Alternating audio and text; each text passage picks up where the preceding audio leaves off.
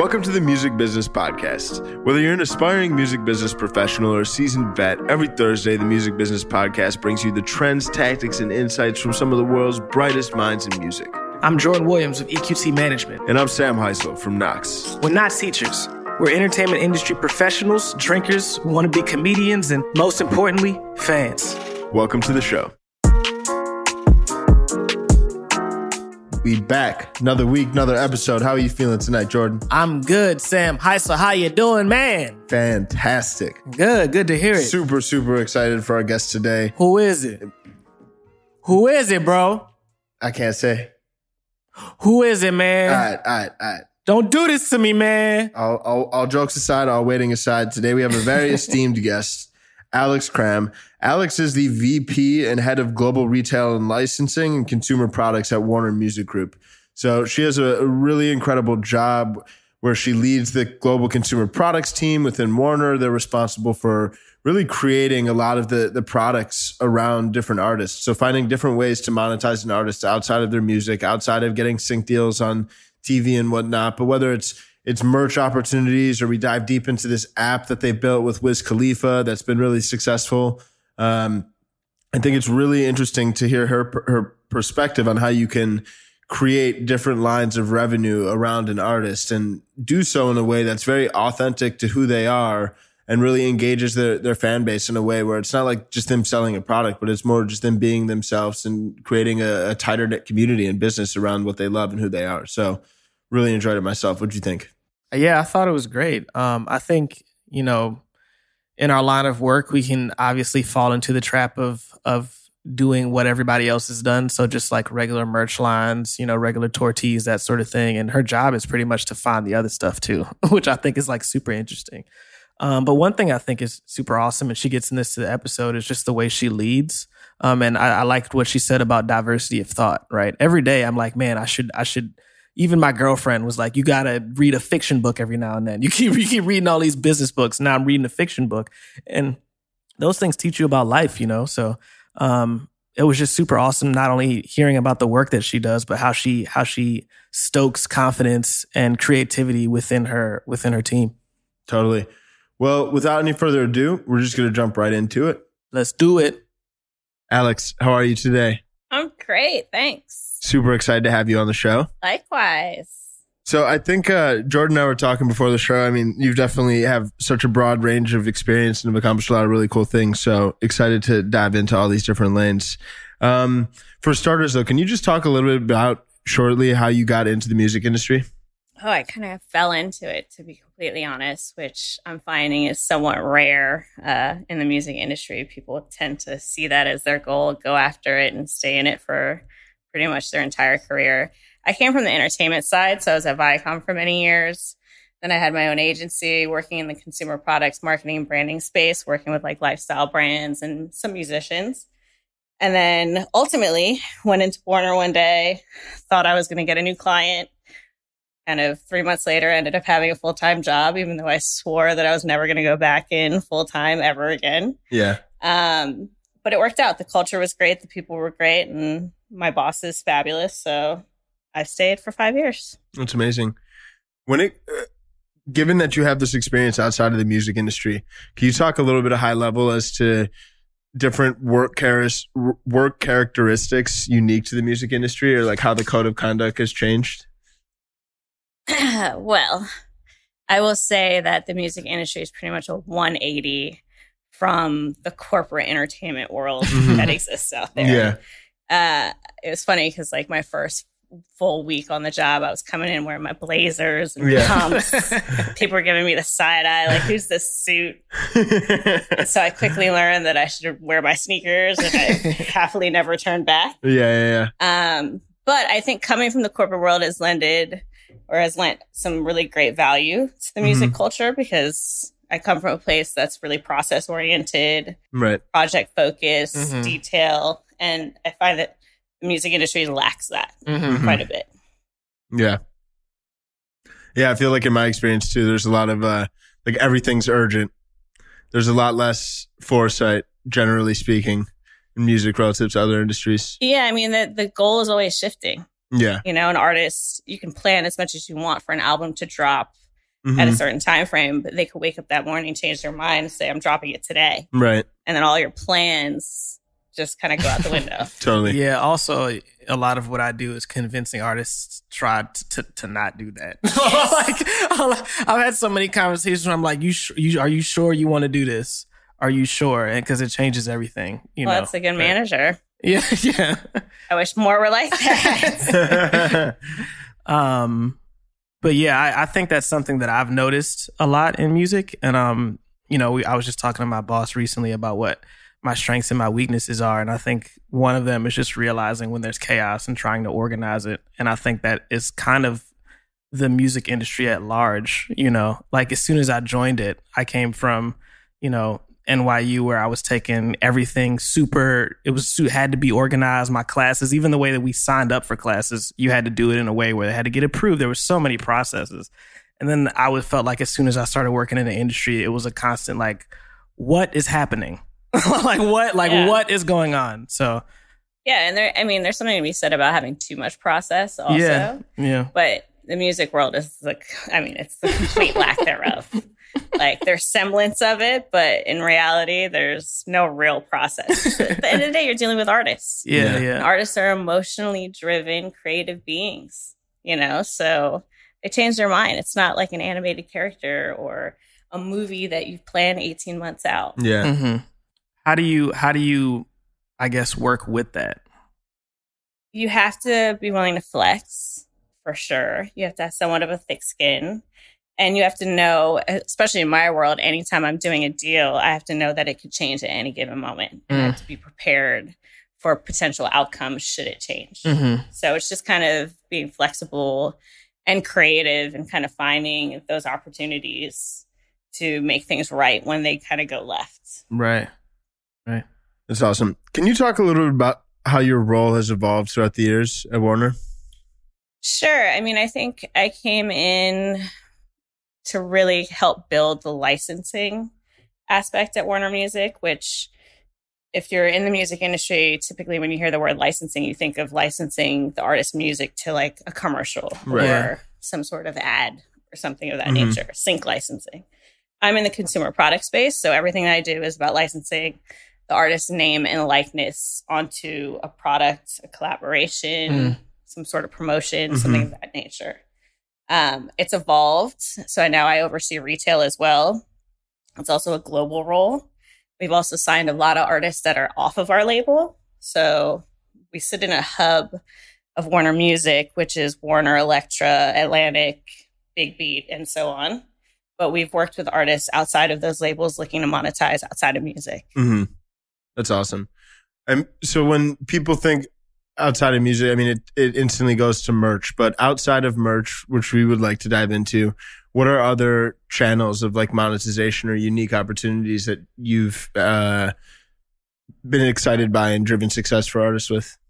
Sure. So, Artist Services, which is kind of the hub where I sit, Mhm. we're central to all of Warner Music's label uh, or umbrella of labels, so to speak. And merch is definitely an aspect of it. It's kind of where the origin story is born, is in Right. that black t shirt kind of Mhm. concert merchandise piece. Mm-hmm. But it's evolved to include things like their VIP experience, their tour merchandise, obviously, building out their website and kind of their e commerce profile, Mm-hmm. and then my world of retail and licensing. That's awesome. Um, when it comes to merch, I mean, I feel. What are some of the most creative merch activations you've come across, you've seen, or you've worked on? Oh man. well, we were chatting a little bit before Yeah. we jumped on here, but I've been dabbling a lot in the virtual space. So merch is no longer something that is necessarily physical and tangible. A lot of artists, they're on their phones all the time. They're playing games or they're building communities that way. And so we're tapping into that and kind of leveraging those opportunities for the artists to either appear in a game. Maybe they do a virtual concert. Maybe they sell virtual merchandise. Maybe they have their own game, which Mhm. is the case of Wiz Khalifa. So we created Wiz Khalifa's Weed Farm, which basically bridges his love for cannabis and the legitimacy of that industry into the mobile gaming aspect. Mhm. Um, and it's been extremely successful. And We have over 10 million downloads since it launched. And That's amazing. awesome. That's so awesome. You ta- do you take care of a weed farm? Like Yeah. you have to like have Tend the to plants grow and everything. you got to tend to the plants. You got to pick your strains. Damn. You got to, you know, count your inventory. You got to stack your truck. You got to deposit it. Is it a thing where when you deliver, and I won't get too deep into the game, but where people, where consumers buy it, do they give you reviews? Like, can you make bad weed in the game? No, it's not quite that I was detailed. gonna say like, but could you mess it up? Is You that what I Reggie, mean? right? No, I don't mean like that. I, I used to be like, can you mess the weed up in the game? Like, You can mess it up only by, you know, not paying attention to it. uh, so okay. if you don't give it enough light or Oh. water, if you don't water it, then you're Mhm. not going to get as many coins from it. So it's not going to be as profitable for you. and in this game, can you buy Wiz Khalifa virtual merchandise? Sort of. You can buy things relative to the game itself. Um, but you're not we're not selling like a Wiz Khalifa Weed Farm t-shirt in the game. Right, for right, right, right, right. But you can buy, like you said, you can get coins. Can you buy more coins or something You like can buy that? gems. Wow. There's like a whole That is so system. crazy. Jordan's That's about awesome. become- There's a whole economy Number one attached user. to I just, it. I know it's it's more so just thinking that artists can do this now. It's kind of like blowing my mind, you know. Like honestly, when I think of when I think of things that artists do for for extra money and for things other than music, I don't, I, you know, I think video games. But as far as I've gotten so far as you know, scoring something for a video game or getting something licensed to a video game, not like making a video game itself based off the artist's brand. And Wiz Khalifa has such a strong, focused brand. It like totally makes sense for him. It does make sense for him. It doesn't work for everyone, to be Right. honest. And there have been artists that have tried, whether they're a musician or they're an influencer. Um, but it's kind of fight finding that like perfect sweet spot of great gameplay and a great theme and the great personality attached to it. And he's such part of that brand and that culture that it's so authentic. Yeah. And he promotes it and we shoot a commercial kind of advertising it every year on 420 yeah, celebrate the audience and the community. that's awesome. Anytime a new country or state goes legal, we'll do an event in that space Wow. virtually. That's So- a whole business in itself. Yeah. The game. It's li- just the game.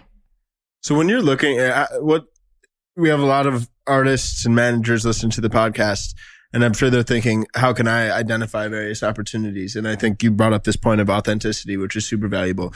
Is there a process you go through or how do you go about identifying potential opportunities for an artist? Like where do you start? Yeah. Best case scenario is we have a great relationship with the manager hmm or we get to know management, right? And management's willing to work with us. We get close, we start to understand the artist. We get a better get, you know, we get a better feel for what are they into, what are they not into. Mhm. We get some level of direction. hmm the best is when an artist knows exactly what they want to do in terms of industry or space or category, because then Right. we have a target we can focus in on. Mm. Totally. Otherwise, we're doing our own research. We're kind of stalking their profiles, Mhm. looking at their history, figuring out, okay, well, this could be a really great, you know, this artist could really lend itself well to a spirits collab because, you know, they're about that lifestyle and they love whiskey or Right. whatever it may be. Um, but best case, we have that relationship and we can kind of build from there. Yeah, that's awesome. Um, super cool. When it does come to merch, what do you think is required for merch to stand out these days? I feel like there's this movement of people like the throw your face on a t-shirt isn't as sexy as it used to be, right? Like people, which is cool because I think people are like coming out with their own fashion lines or taking very unique angles towards how they could create, be creative and, and build apparel. From your perspective, are you pushing back? Like, are there a lot of times where just merch ideas are just too basic and you're like, uh, it's not going to cut it. We need to think harder. No, because surprisingly, and a lot of artists don't want to believe this, but like the tour t-shirt is still the number one selling shirt on a tour. Oh, I know. And then at retail, That's the artist's face. And Oh, I a did lot of artists don't want their face on a shirt. I did not know that. But I did know the tour shirt because the artists that I work with don't like tour. A lot of artists don't Yeah, like yeah. tour. They're like, I don't want to put this on tour. But it it doesn't is look the cool. number one selling item that you can possibly carry in your merch line on tour. And if you think about it, it's because as a fan, you go to a show for an artist you really like, you want to you know want to rep the fact that you were there. Yeah, Right. You know, you become a walking billboard for the artist. For sure. It's good advertising. So that'll never go away. So as much as we throw out all these cockamamie ideas, Yeah, they work. do Yeah, things yeah, like yeah. the basics work, Yeah, and there's yeah, a yeah. reason why. For sure. It's very interesting. with their face on it. I did not I did not know that. So does that just mean a design with their face or you mean like specifically album covers or that sort of thing or like do they work the same or So on the retail side of things, you got to think, okay, the tour T works well on tour because you have your super fan yeah. who's buying the ticket, going to the show, buying the t-shirt, want to, you know, rock the fact that they were there. At retail, you're getting the casual customer. You're getting someone who may be into this artist, but they won't know the obscure graphic or design that the Mhm. artist wants to put on it to be cool. They're going to recognize the artist's face and they're going to recognize the artist's name and they're going to pull it from the stack of t-shirts Right. Mhm. that is available at that retailer, whether Mhm. it's Forever 21, H&M, or Hot Topic, for example. So you got to appeal to the audience where they're shopping, essentially. Um how does retail relate to or does it at all relate to online sales? So again, I think you know the tour kind of merchandise line is similar to an artist web store. Mhm. So you're getting the super fan that's going to the artist web store ultimately. So they want the cool, unique items. That's Mhm. where you can really have fun and Got play. it. right? But at the end of the day, still, t-shirts are the low hanging fruit. Right. So it's about giving your fans something special in the space that you own that's different from what you can get at tour and what's different you can get at retail. Um, what is that creative process like to figure out what what will work for a specific artist in terms of like merchandise or or just general products, that sort of thing? Is it a lot of like, you know, I just saw an interview with Diddy the other day and he was like, I just put on some whiskey, I just drink some whiskey and put on some James Brown and I get a whiteboard out and I just go at go at it. But obviously that's that was like such a Okay, Diddy, Diddy. answer. Yeah, I was like that was the most Diddy answer you could have said. So how do, how do you, how do you, how do you actually come up with creative ideas? I mean, it, it varies completely depending on the artist. Uh huh. So it's completely case by case. Some, you know, like Diddy, who will drink some whiskey, we'll smoke a blunt, come up with some ideas that way. Others, you know, they look to us to be a little bit more creative and kind of come up with a mood board and Mm. ideas to present to them. So it kind of goes both ways. But it's about tapping into them as a brand and kind of what represents them, especially for that album cycle. Right. Do you ever get to the point of like, let's just hang out with the artist for a little bit and get to know them and their personality a little more? That would be ideal. that would be ideal. But I think we're at this place, and we were kind of talking about it earlier before we went on, that artists are starting to get more hip to the fact that this is a viable kind of line of business for them. right. But the majority of them haven't gotten there yet. So, and I get it. They're focused on the music. So this is an afterthought. Mm-hmm. So unless it has to do with the album they're making or the single or whatever they're dropping, they kind of look to us or other folks to do the heavy lifting in that respect. Right. Right. Right. Yeah, that makes sense. Makes sense.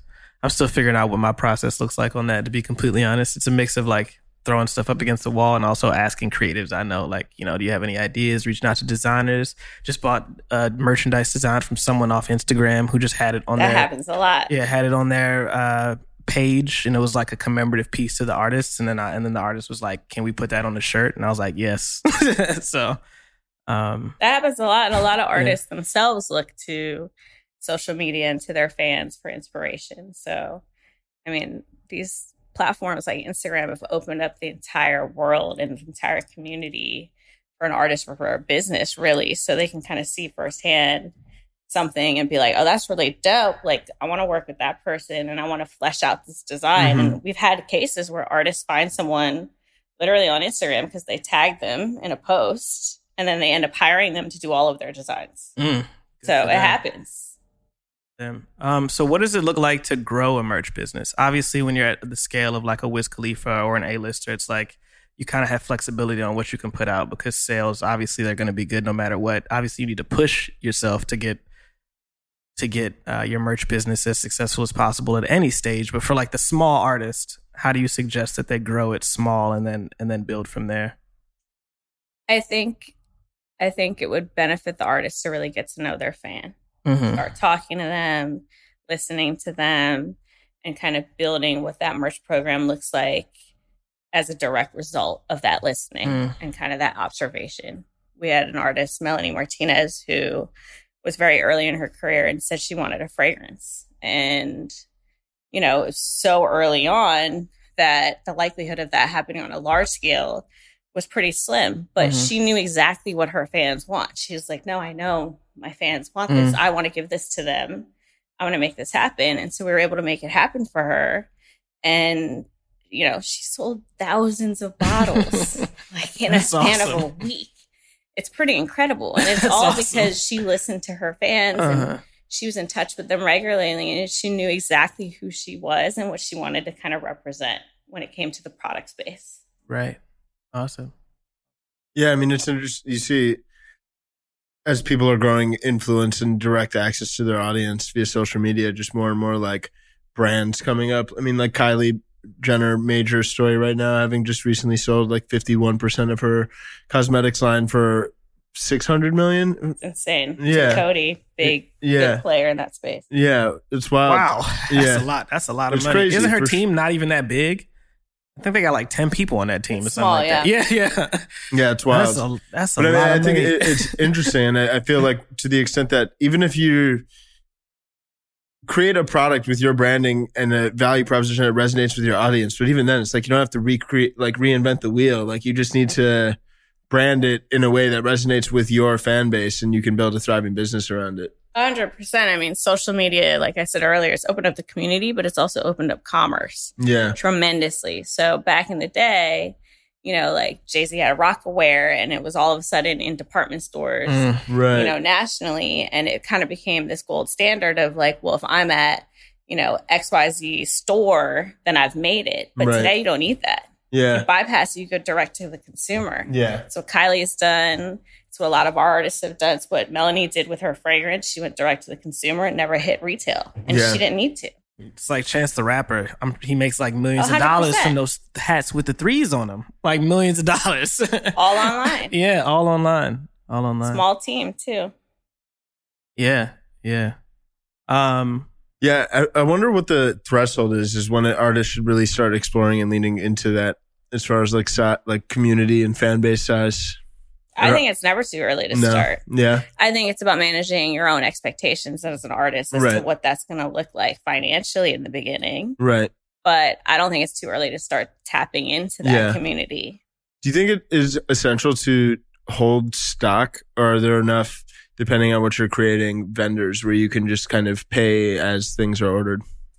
I think it depends on kind of what you want to do product wise, Mm-hmm. The scale in which you want to grow. I mean, we're seeing today, you know, there's tons of print on demand sites. Mhm. Amazon has its own, Redbubble is a fan based one. There's Mhm. so many user generated design sites that literally you throw up a design, people can order one. Right. the economics of that are not as strong as if you were to carry stock, but Yeah. then you have to be confident that you're going to sell through that stock. right. Totally. So it totally depends on the nature of the situation. Right. We usually, um, at least for the artists that I work with, do a pre-order for the first few days, Yeah. and then see how much we sell, and then use that to gauge how much we should have on stock. Yeah, Interesting. that's. I mean, So- that's a good play too, Yeah. because you know what your minimums are, so you Right. can, you know, do the minimum run based off of what you get from a pre-order campaign, and then go from there and scale Right. from there. right. So when it comes to the perfect storm in helping music take off and really just trying to create moments around artists, I, there's definitely the opportunity for a rising tide to lift all ships and really kind of coordinate the launch of these interesting product activations surrounding the release of a project. Are there any interesting times when you guys have released products in tandem with music releases? Or is that is that kind of like part of the consistent playbook, or how do you guys approach balancing those two different aspects of an artist's business? Yeah, I mean, I think, like we said earlier, it'd be great if there was a Yeah. established timeline yeah, yeah. and and artists and labels stuck to it. Right, It- right. That would be awesome. Then we could build a long range plan. We could be like, oh, we have six to eight months to build this story out, and Right. all the stars can align. but unfortunately, that is just not realistic in the Right. music industry. So it kind of happens on a holy moly that happened Yeah, type yeah. situation in We did the shirts retrospect. yesterday. and we can pretend we planned for it as much as we want, but it just happened that it all fell into place. right. Um, but there are, you know, there are times where that's happened. We worked with the Flaming Lips. They had a new album coming out. We partnered with Dogfish Head Beer and released a summer kind of flavored beer. It just so happened that the timing made sense. It ended up being one of their most successful music collaborative beers that they've launched. Um, and it happened to be a pink beer, which also made it unique and very Flaming Lips like. Yeah, yeah. And then we followed that up with a whiskey release. Mm. So when they launched the whiskey, they were doing the promo for their new album. They were signing bottles, and it kind of became like a marketing lift and kind of spotlight for the music as well. That's awesome. You got to make sure the beer's good too. We always make sure the beer is good. Yeah. Do Thorough- tastings. yeah, thorough We just did a whiskey tasting last week. Make sure it tasted good. nice. That's cool. That's cool. Um, I want to get a little bit into your business development background as well because that's so unique for the music industry to talk about. Okay. Um, so what are what are a few values you try to instill in your team and and model in your own work? Okay. Uh, let's see. When you said business development, I was like, hmm, what, what is my business development background? But I guess from a, a team perspective, Yeah, that's what I mean. um, I pride myself on having a team and Mhm. leading by example. So, um, I think it's really important to nurture the next generation of leaders. And I think, unfortunately, a lot of people in any industry get promoted throughout their career and then all of a sudden have the responsibility of taking care of a team and have no idea what they're doing. Mhm. So they may be really great at the business side of things and really poor at the human kind of quotient. Um, whereas I put a lot of effort into that space. So, I mean, I talk a lot about leading with compassion because at the end of the day, we all are people. We make mistakes, things change, we have responsibilities outside of work. Yeah. So it's about kind of balancing and prioritizing in that respect. Um, and also, again, like I said, leading by example. So if I'm on vacation, I'm turning my phone off. I expect you to do the same. And Damn, you're not going to reach out to me. Awesome. I'm not going to reach out to you. Yeah, which I know is rare yeah. in the music industry. Yeah, well. very rare. Definitely very harder for a manager to do. Yeah, yeah. Well, because I'm I have to uh I have to bow to the artist directly, right? So like I had a text earlier today where one of my clients was like, "How long do I have to do this?" I said, "Well, they actually work regular hours, so you gotta let me know like immediately." I was like, That's "I know, I know, I'm around, I'm around all the time, but like." They get off at a time, so you don't have until tonight to finish this. Right. You have to kind of do it now, and I'm not trying to be a jerk about it. I'm just saying that's how they work and that's how we work. You know, Right. The So- best is when they're on the West Coast and you're on the East Coast, and the client's like, "We need it by end of business day," and then I get hit up at like nine o'clock at night, and it's like, "Okay, got it." I was like, "That was end of business day, East Coast time, yeah, yeah, yeah. not West Coast time." right. But no, I mean, at the end of the day, my, my team knows how to reach me. So Right. if it's an emergency, they'll get me and I'll pick up. But Mhm. I, you know, I think we all benefit from having the ability to step away and reset. And I think it's really important, even in the middle of the day, go for a walk, kind of get your mind right, yeah, kind of recenter. Or I'll take my team out on like an excursion, go to a museum, go to a pop up shop that's for another artist, go to an art gallery, just get inspired because I think we can get really kind of in our bubbles and then you don't get a diversity of thought that way. Mm-hmm. yeah, yeah. When you get to like the senior senior tiers of like an organization like Warner, um, what do you feel are various traits that are shared amongst like leadership, leadership and senior people that aren't necessarily as common uh, once you get like lower down in the organization? Um, I think that's interesting because, and again, I don't have anything to compare it to from a music Right. industry perspective yeah, yeah. yeah.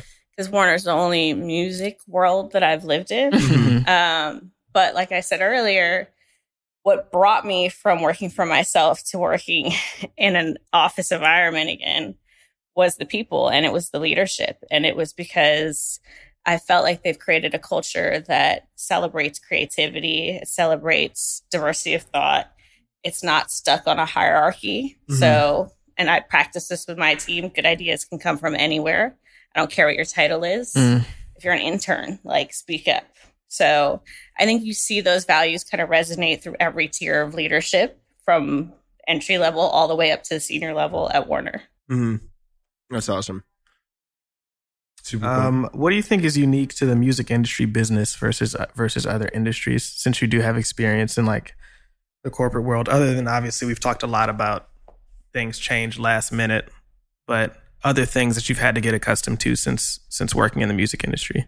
Yeah, I mean, uh, we touched on it. Process, the fact that there is the live human quotient, right? You know, and that's such a curveball that can be thrown at every, any given time because these artists go through the same trials and tribulations, if not with a bigger spotlight on them to make it even harder than any other normal person does. And so I often joke that the music business is an oxymoron because how can you balance something that's very business minded and has to fit in like a certain box yeah. with something that is truly an art right. and kind of is all over the place and is like a paint spatter right. or a paint splatter. So, I mean, I think that's the biggest difference right there is kind of the nature of the human element. Right. Um, I know a lot of my friends don't go out as much as I do. just, just like, just like naturally. I don't know if that I don't know if that goes into you know what you do as well, but I think I think at least if definitely in the artist management world, it's a lot of like face to face, being at shows, getting drinks with somebody. Totally. Um, and that's something that even coming from college, I've had to be like, okay, like I can't hang out this evening. I have drinks with so and so from this and this company. I think I think that generally is a little bit different than like the corporate world. People, at least I know, can straight up disconnect, but sometimes my social life can overlap tremendously with my work life just by nature of how people interact in general in the yeah. music industry. It's not a nine to five. Yeah. by any means. Yeah. Um, I will say that coming from even more of a corporate environment, it still was entertainment. So there was mm. still a lot of entertaining to be done. Right. It was just done typically in a more uh, controlled setting. so you'd go to a restaurant and have a business dinner. Yeah, yeah. Whereas in the music industry, it's like you get on a tour bus and there's blunts being passed and you have a conversation and yeah, yeah. at two in the morning. so it's very different in that respect. Or you go to a show and you like for me, I go to a show, I bring a client, I want them to meet the artist. Well, I'm not leaving when the audience leaves. I have to stick around, wait, yeah. kind of. Then it's midnight and we go backstage and it's a hang and it's like drinks are pouring and you know, it's building those relationships. There's a lot of FaceTime. Right. It's all about relationships. And that's a big value, I think, that anyone that wants to succeed in this business has to have and hold on to because it's not an email or text industry. And well, there's a lot of texts and there's a lot of emails, but you're not getting really anything too. done in that respect. Yeah. You got to sit, kick it, make sure they understand where you're coming from and build those relationships so that you build confidence and trust. Right. I mean, a lot of the times, this happens all the time to me. I'll go out and meet somebody I've been on email with, and we didn't even know what we look like. So it'll be like it'll be like I'm Jordan. Oh yeah. Oh you're oh you're Jordan. You I was the one you you oh and then and then it's like this slow build to like oh I kind of know you a little bit, but yeah. it doesn't really mean anything unless I see them in person and can do that. Oh, it know? goes miles to put a face to a name. Yeah, I mean, I joke with my team all the time. I'm like, pick up the phone, go to the person's office, meet them for coffee, go for a drink, get out of the office, have lunch. Like, you need to have that foundation because more clicks in person from an energy and vibe standpoint than you could ever get through words. Right, right. Especially when everything is all business. You know, I one of my mentors, I I asked like, you know, she seems like she knows everybody. It's like every time I go out, it's like, oh, you know her? Oh, like it's not even a surprise anymore. So I was like, you know, how are you meeting these people? What are you doing? And she's like, I go out and ask them how their day is. like I'm not talking about the music industry. Like I ask them where they grew up, you know, more about their life. Yeah. And then it builds that trust. So when something work related comes in, it doesn't feel like it's the only thing they've ever talked about. Totally. Well, you find common ground that way. Yeah, exactly. I mean, they say like, right, networking 101 that the last thing you should ask someone is, "Oh, what do you do for a living?" Because I mean, it works, and some people love to talk about that, but it's much more real when you talk about, "Oh, those are cool kicks that you got on. Right. Like, where'd you get those from?" or Right. whatever it may be. Right. For sure. For sure. When it comes to uh for that too, no, just a, aside there, I think even just in general, when it comes to like creating human connection, people don't get vulnerable enough with people they don't know well.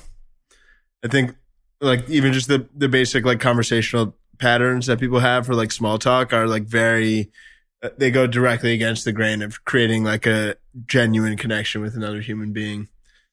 It's like it's it's hard. yeah, Small talk is like my worst nightmare. yeah, yeah, yeah.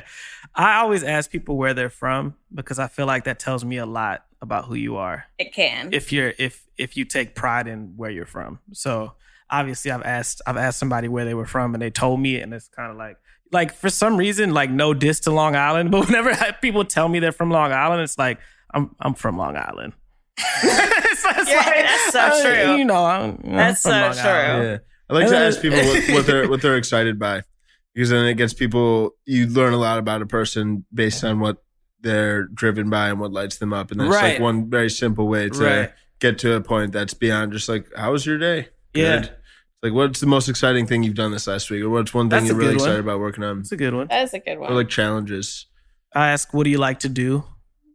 Just in general. in life. Yeah. And then people are like, at work, I'm like, no, what do you like to do? If you like your job, you can tell me about your job. But if there's something else you like to do, like, That's such a What's a broad hobby? question. what's I'd a be hobby like, that you "Oh, do? I like to do everything. yeah That's why it's a good question. Because then people just talk, you know, and I can take things out of people's sentences and then build Yeah. from that, you know. Yeah, I tend to kind of based on the environment or the situation that we're in, whether it's at a show or if we're at like an event, kind of focus on something that's happening there hmm and kind of ask or like Mhm. start the conversation that way. Like, Yeah, yeah. oh, what do you think about, you know, what that person had on or, you know. you start gossip. yeah hey, yo, you see her shoes, bro? Yeah, like, oh, the food. The food was really good. People Yeah. love to talk about food, you Right. know? Totally totally And the weather. How many? I like so, so Oh, many conference calls about the. wo- Oh, Oh, how God. you doing? That's oh, I'm easiest. good. Yeah. Oh, it's, oh, it's cold. It's really cold. That's that's like the first thing people go to. Yeah. Or, oh, it's so hot. It's hot out here. I'm like, yeah, it is. You're right. Yeah. I don't get that one. And, but I, I like succumb Oh to it too. God. It's like, yeah, it's so hot. Damn. Yeah. Tell me That's the about it. Scott. That's the thing, man. I also like acknowledging awkward situations. Yes. For some reason, that's like But that's what I meant by I like, like, doing. finding something in the present moment. Yeah, yeah, yeah. Um, so like I've, you know, I was saying goodbye to somebody I had recently met, and we tried to do a little handshake thing. It kind of went into a hug, and it was like, ah, what we doing? And then and then he was about to walk away. I was like, no, we can't walk away on that. That was awkward as hell. like we, Yeah. we gotta do, we gotta do it better. We gotta. and then he came back and laughed and everything like That's that. That's awesome. Yeah, But, yeah. yeah, yeah. No, Um, small talk. Going back to the the product side, what are certain trends you've noticed about artists and their connection with fans that enable them to sell more products? Because I feel outside of just like follower count and engagement rate, is there anything that from your perspective that you see artists do well that enables them to monetize or better sell products to their audience? I mean, I think it is knowing their audience, Mm-hmm. but also knowing themselves, Yeah. right? So, and and fans can kind of read through it. So if the artist is putting out a bunch of stuff and they're not passionate about it, or it feels like a like a slap job where you're just like kind of throwing a logo or a name on there, fans are hip to that, and they're just gonna be like, mm, I'm not really feeling that. Like, why should I buy into this? Yeah. So it's kind of knowing them and knowing you and your brand, so to speak, and Right. kind of how does that translate into product. Right. Um, we've had artists that can sell out arena tours, but maybe not sell that much merchandise. Right. And sometimes there just is a, just a natural disconnect. Yeah. Um, or sometimes it only sells on tour and it won't sell anywhere else. It's hard. I mean, it's hard to find the perfect formula per se, but if they're into that space, whether it's fashion, gaming like Wiz or fragrance like Melanie, then that's going to resonate with the fan who wants to have a piece of their world. Right. Right. For sure. Are there what are trends you're are there any trends you're seeing that are really changing the way um, that artists can operate within this world of like products and and licensing? I mean, I know you mentioned uh, how social media has opened up commerce and enabled like D2C trends. Are there any other things that have been top of mind for you or things you're really thinking a lot about as the industry continues to change? I think D2C for sure. I think that industries outside of music are changing very rapidly. So, like the beauty industry, we talked about Kylie, like mm-hmm. That for a long time that went untouched. And then people like Rihanna and Kylie have just come on, like completely shaken things up. Right. Um, and so it's forcing other industries to change. So, I think artists you know, who realize they have a voice can have a very strong one to yeah. impact an industry or like a product space that they might be really passionate about. Right. Um, you know, even back 150 did it with vitamin water, right? Like mm-hmm. That was game changing. Mm-hmm. The fact that he took an investment approach and for a lot, it seemed like really unexpected. Right. But he played those business moves. Right. So I think it's just about artists kind of getting savvy and understanding the different areas and kind of connecting with it because trends are trends, but it's what they tap into will always be what works. Yeah. You know, it goes back to the authenticity kind of aspect of things. For sure. Do you think it makes sense for art- artists to aspire to have their brands, not their artist brand, but like product brands, transcend the fan, their own fans? And when I dive deeper, you look at like, um, I'd say like somebody would not buy an art if you're not a, a big fan of an artist, you wouldn't buy their merch. But then talking about like Rocawear, even if you're not a major Jay Z fan at a time, that was just like fashion. Where even mm. if you mm. weren't a big fan, like that that brand had appeal beyond just diehard fans. Um, or like Sean John or something like yeah, that. exactly, yeah. Exactly. Right. And then I mean, I guess even to an extent, like I, I mean, I'm not as in touch with like the the beauty market, but I would presume that there's a big segment of people. I mean, is there people that like Kylie's products that don't like Kylie? yeah, I, I hope so. Yeah, yeah, yeah, yeah, yeah, exactly. So, do you think artists should aspire towards that, towards creating brands and products that can transcend solely their artist fan base? I think again, it depends on what their goal is. If it's financial, is it creative? Is it like community building? Um, because I don't think it's like kind of a one shoe fits all type situation. Right. I mean, look at Logic, like, you know, obviously really big on the music side, but has created brands outside of music. Totally. Clothing lines, which we worked with him on, to the novel that he right. just put out, right? Right. And I, I'm pretty sure there's people who maybe have never listened to his music picking up that novel because it sounds interesting and kind of jives with what they like to read. Totally. So you know, whether or not that that was the goal that they set out with was like, I'm going to create a brand that's going to capture a fan outside of music or not. The fact is that he kind of stayed true to the creative aspect of what he wanted to do. And by a result, it brought in a casual fan. Right. Mm. For sure. Otherwise, it's forced. Totally. Totally. Yeah, no, that Logic Project's interesting too. That book. It's like New York Times bestseller, wasn't it? Yeah, it was. It's crazy. It's, it's amazing. More power Congrats. to him. Yeah, yeah. What um traditional retail channels? I know we've talked about that they're less relevant, but do you still think they are relevant once you get to a certain scale? Yeah, I think so. I think you want to, I mean, again, it, it goes back to kind of getting the casual fan and ultimately in a world of digital commerce and kind of streaming and where you don't have the album cover, you don't have the CD sleeve, mm-hmm. whatever it may be, become with a t-shirt a walking billboard. So if you can put a walking billboard onto a fan's back, yeah. Like it's going to start a conversation somewhere. Right. And sure. that might bring that person into the music space. Totally. And they may have bought it just because they think it's a dope shirt and they think the graphics are cool. And then they get turned on to the music. Right. And it happens all the time. Yeah. So I think retail is important because it's still a physical way to experience the brand, mm-hmm. whatever brand it may be, whether it's an artist or a product or whatever. That's why you're seeing a lot of digitally native brands that maybe got started on Instagram creating pop up experiences. Right. Or they're having a showroom somewhere because people still want to touch and feel and interact. Mhm. So I don't think that ever is going to go away. right. People talk about retail kind of being in a landslide. Mhm. I think it's changing. right. That's all. Yeah, for sure.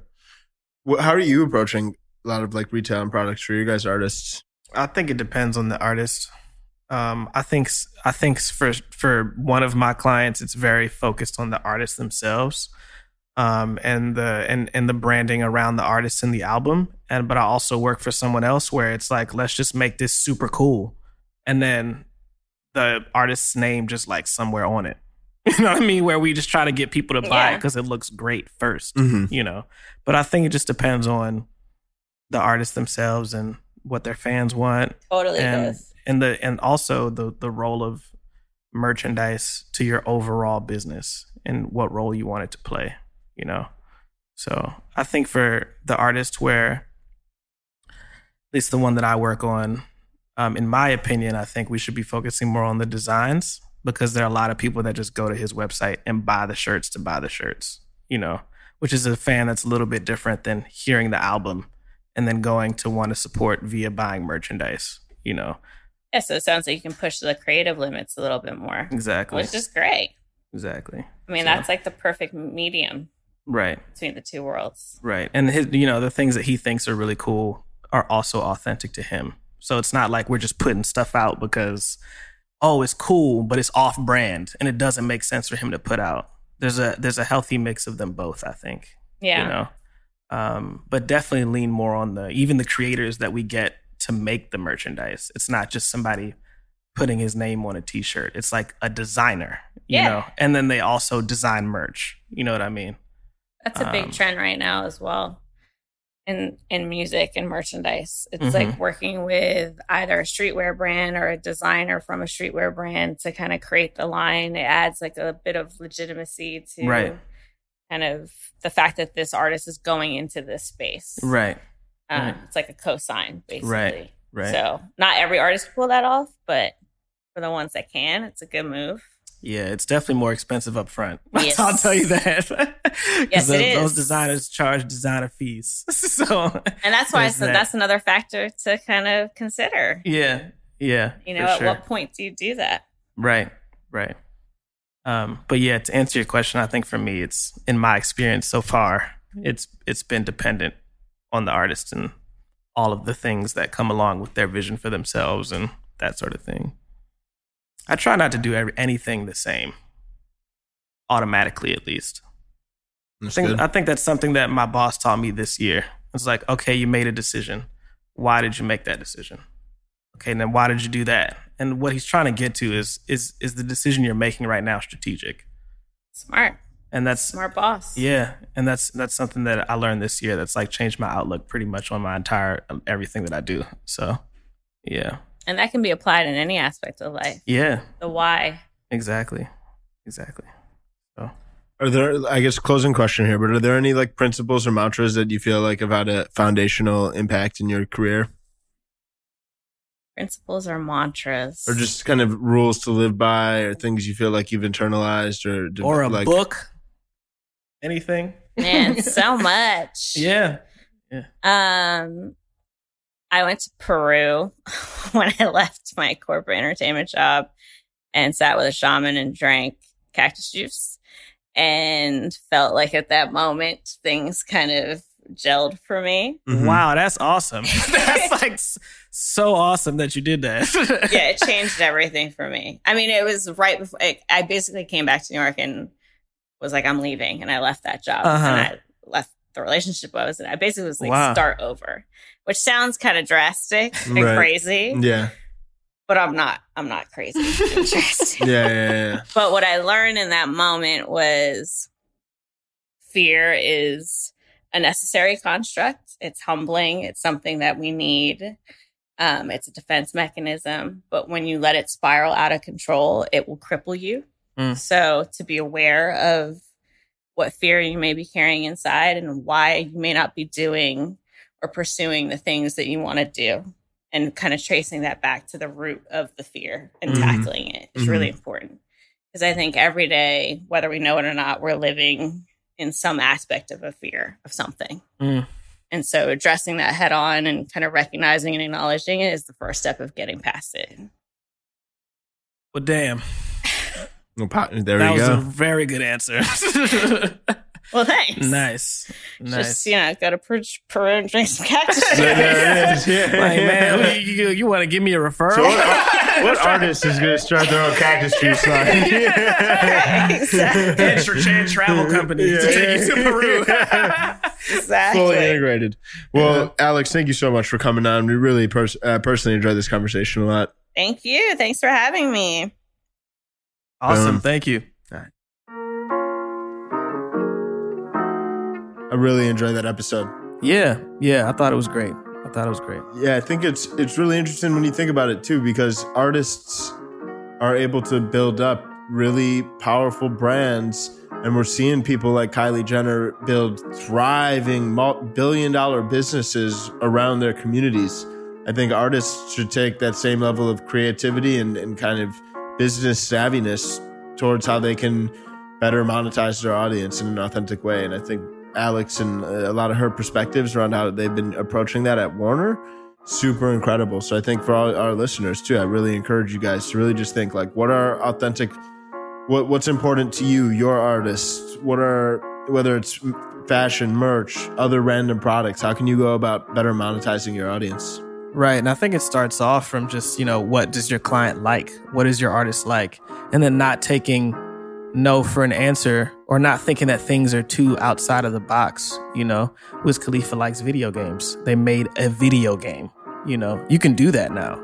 And and the they, video games didn't even used to exist 20, 30 years ago, you know. So now, especially with the digital boom in general, there's just so many things that artists can do to make money and and just getting to the bottom of that. We went into it briefly in our conversation, but getting to the bottom of that is just it's it, it sounds really fun. What she does sounds honestly very very fun to do. So, Yeah. yeah. But Jordan, you gotta stop growing that Reggie on Wiz's app, bro. See, I'm I, I got that gas out here on this Hey, yo, it was funny. giving It was funny. She was light, like, she was like, people are giving water. it reviews, Jordan. Yeah. That's too much. I was like, hey, yeah. I'm just, you know, I'm wondering, you know. So if you, if you got if you got a weed app, do, can you can you grow bad weed? I thought that was a pretty we fair gotta, question. We gotta give Jordan you know, some some, uh, some quality assurance tips in regards to his grow operations. yeah, the way she was talking about product and stuff, I was like, damn, we talking about selling weed right now on the podcast. That's a first. Yeah. Damn, I know it's a video game, but we getting into really, really, really selling weed right now. There we go. Well, uh, another week, another podcast. You know what it is. Never know what to expect out here. Uh, we appreciate y'all greatly. Um, also, super grateful for Bandsintown Studio letting us record here. Super incredible space, super incredible app. I know Jordan uses it regularly for his artists. I use it today. It's funny every time you every time we bring this up, I'm always like, I use it today, and it sounds whack, but I actually do use Bandsintown every single day. It's super easy to embed in artists' websites, and I think that's the main draw that artist managers like myself have. So when we announce tours, there's no extra web developer that needs to come in to change the dates. We literally just update in the app, and the embed code updates right on the website. So I'm a big fan, straight up, authentic, love it. Dope. Just like we love y'all. We'll see Just you like next we week. love y'all. All right. Peace.